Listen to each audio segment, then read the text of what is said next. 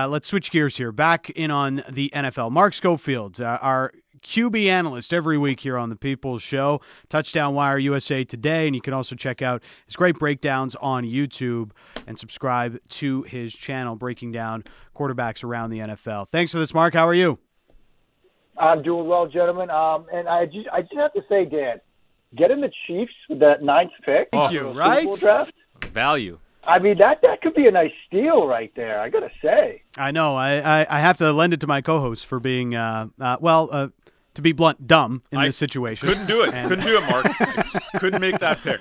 Yeah. So, like, Well, to, to be honest, uh, I, I forgot that we're doing three teams instead of four teams. I was seeing if I get the Chiefs or the Browns with my fourth pick. So uh, I, I made a critical error Okay. as GM. Okay, Sat. I'll, I'll give you that. I'll give you that. I mean, I do like Sat overall, just tripling down on the NFC because I do think that, you know, you look at the, the these two conferences right now, Yeah. and I do think that the NFC, whoever comes out of the NFC, is going to be battle hardened and battle tested. I mean, it does look like overall, top to bottom, the NFC might be the better conference, but. I just I like the idea of getting the Chiefs at nine because after that win Sunday, with, with the way they sort of iced it, with Mahomes finally making a play outside the pocket, which uh, that kind of moment that has eluded him to this point this season, that might be the sort of springboard moment where they can all sort of take a step back and realize, you know, we we can figure this out. And even today, Mahomes was meeting with the media and he said, you know, look, I, I've got to learn that we can punt, we can pin teams back. Our defense they, they can make some plays for us, and I don't I don't have to score a touchdown on every throw, every drive.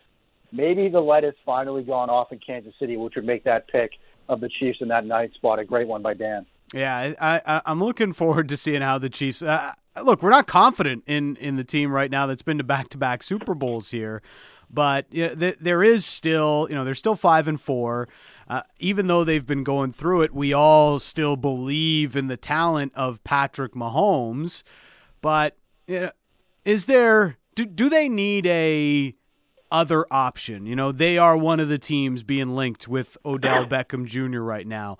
Is that something that would help this Chiefs offense get back to elite status?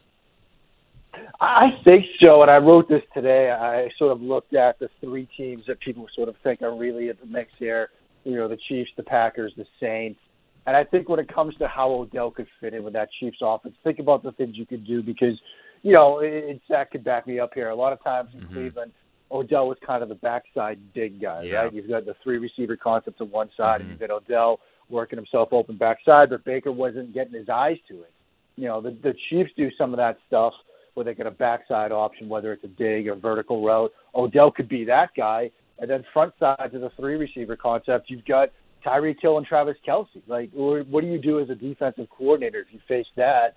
You might want to still play that too high stuff. Okay, well, now you've got one safety over both Kelce and Tyreek Hill. That's going to be a little bit tougher on the numbers. Maybe you go single high. That gives you the opportunity to hit Odell on a vertical route backside. Or you could do some stuff where you've got Odell and Tyreek Hill to the one side. You do the Y ISO tight end isolated stuff with Kelce backside.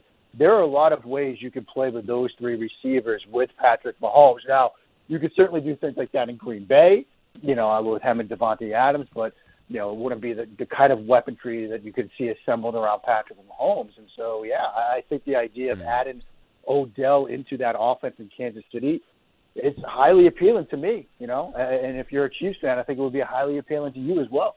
Absolutely. Now, the team I see, I'm not sure the best fit, but perhaps benefiting the team the most and perhaps benefiting Odell the most if it works out could be the New England Patriots because they do lack a high end receiver. Now, I know we talked about Odell not quite being the receiver he once was, but no, regardless, he's still talented enough to be a good fit potentially with the Patriots. And that Patriots team with Mac Jones is coming along. The defense is finding itself. The offense is looking better and better each week with the running game and Mac Jones getting more and more comfortable.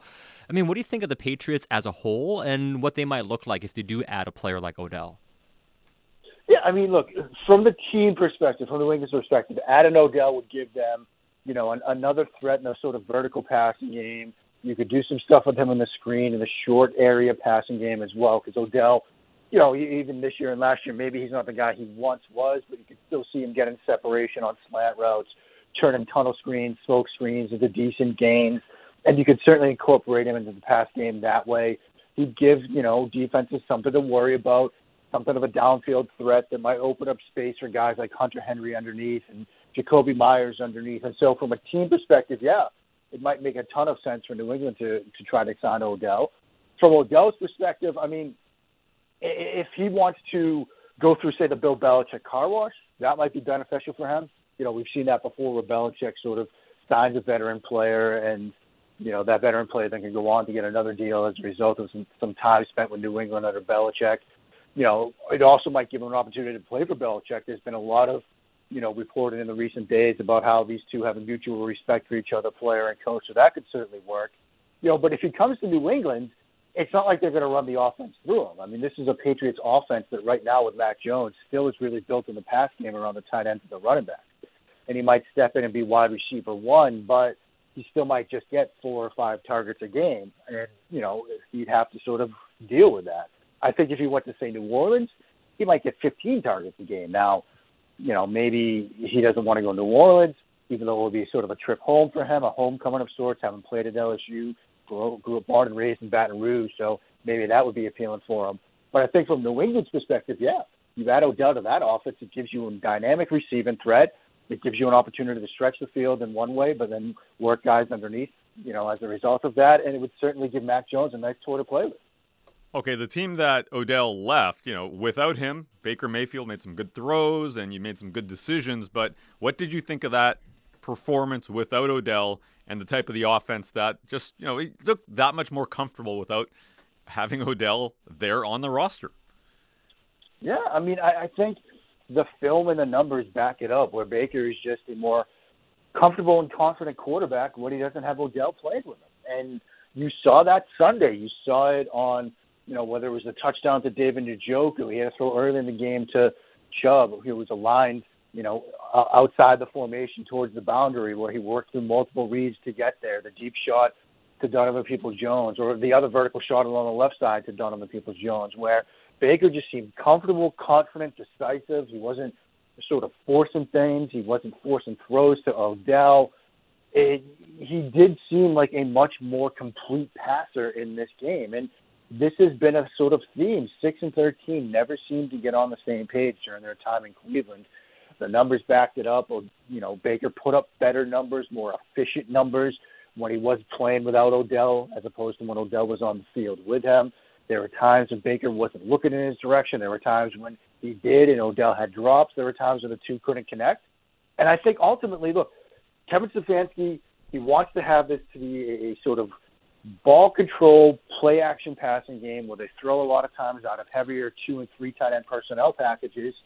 You know, maybe it's just a situation where you look at the numbers, you look at the quarterback performance, and you just think, look, if we're going to be running two or one receivers out there anyway, we don't have to pay Odell so much money to be one of those guys who, in some cases, might just be a, a vertical decoy. So you put it all together.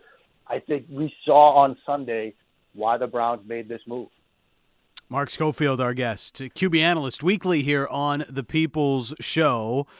Uh, has the Baltimore Ravens pass game taken a step this year that we've been waiting for it to take?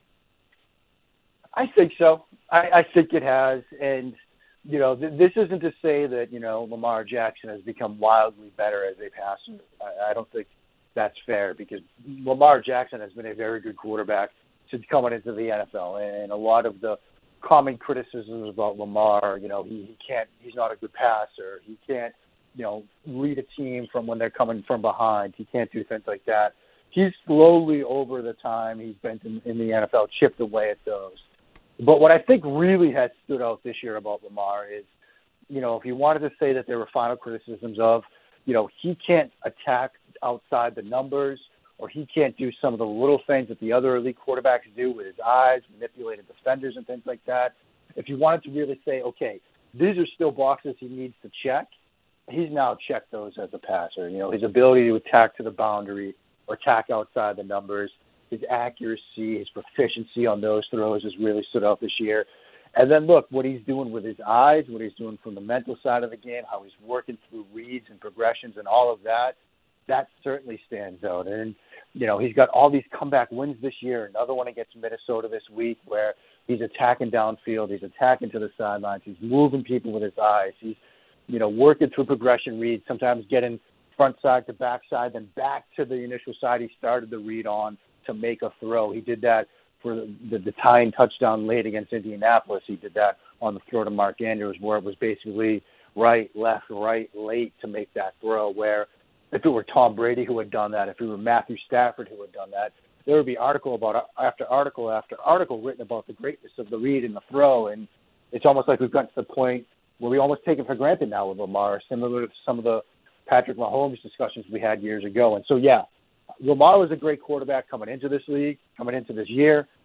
But I think those other last two areas, right, the the stuff with his mind and his eyes, as well as outside the numbers, if you said those were incomplete coming into the season, he's checked those boxes now. Uh, Mark, one of the things that I wanted to kind of get your thoughts on is Justin Herbert and how he looked against the Eagles. I thought he was tremendous against the Eagles, but we have kind of seen him and that offense struggle a little bit week to week. What do you like? I know we all like Staley and we like the plan he has. Do you think this year they may have been a bit too conservative with Justin Herbert at times? What do you think of the way they've been running their offense and how they're trending? Yeah, I mean, I think that they have been a bit too conservative. You look at mm-hmm. route concepts, you look at passing charts, you look at his spray charts, and that's a lot of stuff at near line of scrimmage, you know, in that zero to ten range. Which you look at his success last year, and what really sort of put Justin Herbert on the map. It was his ability to attack downfield, whether he was pressured or not. His ability to make high leverage throws, against the leverage of the nearest defender to all levels of the field, but in particular the more vertical passing game. And they've kind of taken a step away from that under their offensive coordinator, Joe Lombardi. It's been a bit more, say, West Coast influenced, where his average depth of target is on par with basically Mac Jones. And I don't think people are out there saying Mac Jones is some, you know, mad bomber like Daryle Lamonica. It's it they've kind of taken Herbert and t- had him take a step back in terms of that aggression.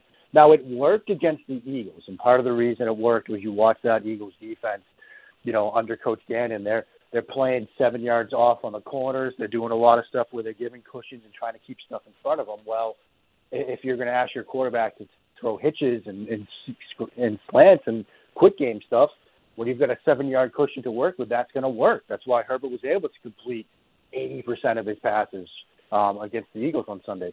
But going forward, I do think they have to get back to sort of what put Herbert on the map? You know, let him push the ball downfield. Let him be aggressive. They've got some beautiful designs in their playbook. We saw some of that against the Cleveland Browns, right? Some of those deep shot, throwback elements. He has the arm. That's what really put him on the map last year. Sort of let him be more aggressive downfield, attack downfield. That's his strength as a quarterback right now. Your offense might sort of generally be designed to attack underneath, but Justin Herbert is built for a modern vertical passing game. Let him run that. The other LA team had some struggles against the Titans this past week in prime time, and uh, just looking at Matt Stafford and that situation, is the offensive line a problem there, and is that a danger sign for Matt Stafford going forward? I think it's more that the Tennessee Titans right now might have the best front four in football. I mean, you look at Landry, you look at Autry, you look at the guys that they have up front. They can do the you know quintessential get pressure with four, drop seven into coverage and they can get after you that way. And you know, we've seen it the past couple of weeks. What the Titans have been able to do up front on the defensive side of the football is going to cause problems for teams. Now, that is a defense that many people had questions about coming into the season. It was a defense that struggled last year. But with the ability that they have right now, that Tennessee has to get pressure with four up front, that's going to be tough for, for many teams. Now, do the Rams have some issues, you know, up front? Yeah. I mean, you know, they rely a lot on five man protection schemes, a lot of empty formations, three by two stuff, and that can work for them at times. But against a team with that front, you know, they're going to have to make some adjustments. Now, from the Rams' perspective, you look at their remaining schedule, they probably won't see a team with that kind of ability. I think they play Arizona week 14 or 15 later this season. Arizona can do some stuff, you know, similar to what Tennessee does with, you know, the guys that they have, Chandler Jones, Marcus Golden, and others. And then maybe if you think about a potential playoff matchup against, say, Tampa Bay, Tampa Bay might be able to get pressure with four. So those teams could potentially give the Rams some trouble, similar to Tennessee. But other than that, you know, I think this is more a case of the Tennessee Titans have a very good defense, particularly up front, and we need to be talking more about that unit more than anything else. Mark, uh, before we let you go, a couple of key questions we always throw by you before the end of the segment. And the first one is What was the throw of the week in week nine action in the NFL? I mean, uh, for me, it was just it was just great to see it. It, it was Justin Fields. It was a touchdown late. I mean, you, you could say the seam route earlier to Jimmy Graham, but it was a touchdown late, which was kind of the culmination of that moment where it's like, all right, the Bears may end up losing this game, and yes, they ultimately did end up losing that game. But you could see that and, and see the light sort of go off, where it's like, man, they've got the guy. Like Justin Fields has it. Like to, to drive that team down the field in that environment, in that situation, and to put it away with a touchdown rolling to your left, making that throw. That was an okay. Everybody calm down in Chicago. You guys got the guy. Now you got to figure out how to bring him along. But yeah, Fields is going to be your guy for the next five or ten years. And your matchup of the week, what is it? I mean, I, I think it's late Sunday. It's Seattle. It's Green Bay. Do we get Aaron Rodgers back? We got uh, Mr. Unlimited coming back. The pin's been removed. Russell Wilson. I mean, if we do get a Russell Wilson Aaron Rodgers game, I think that will be certainly a lot of fun to watch. A hundred percent, and uh, we'll see how that how that would go. Seahawks need all the help that they can get right now. Thanks for this, Mark. As always, we'll talk next week. Enjoy the games. Thanks so much, guys. Have a great week.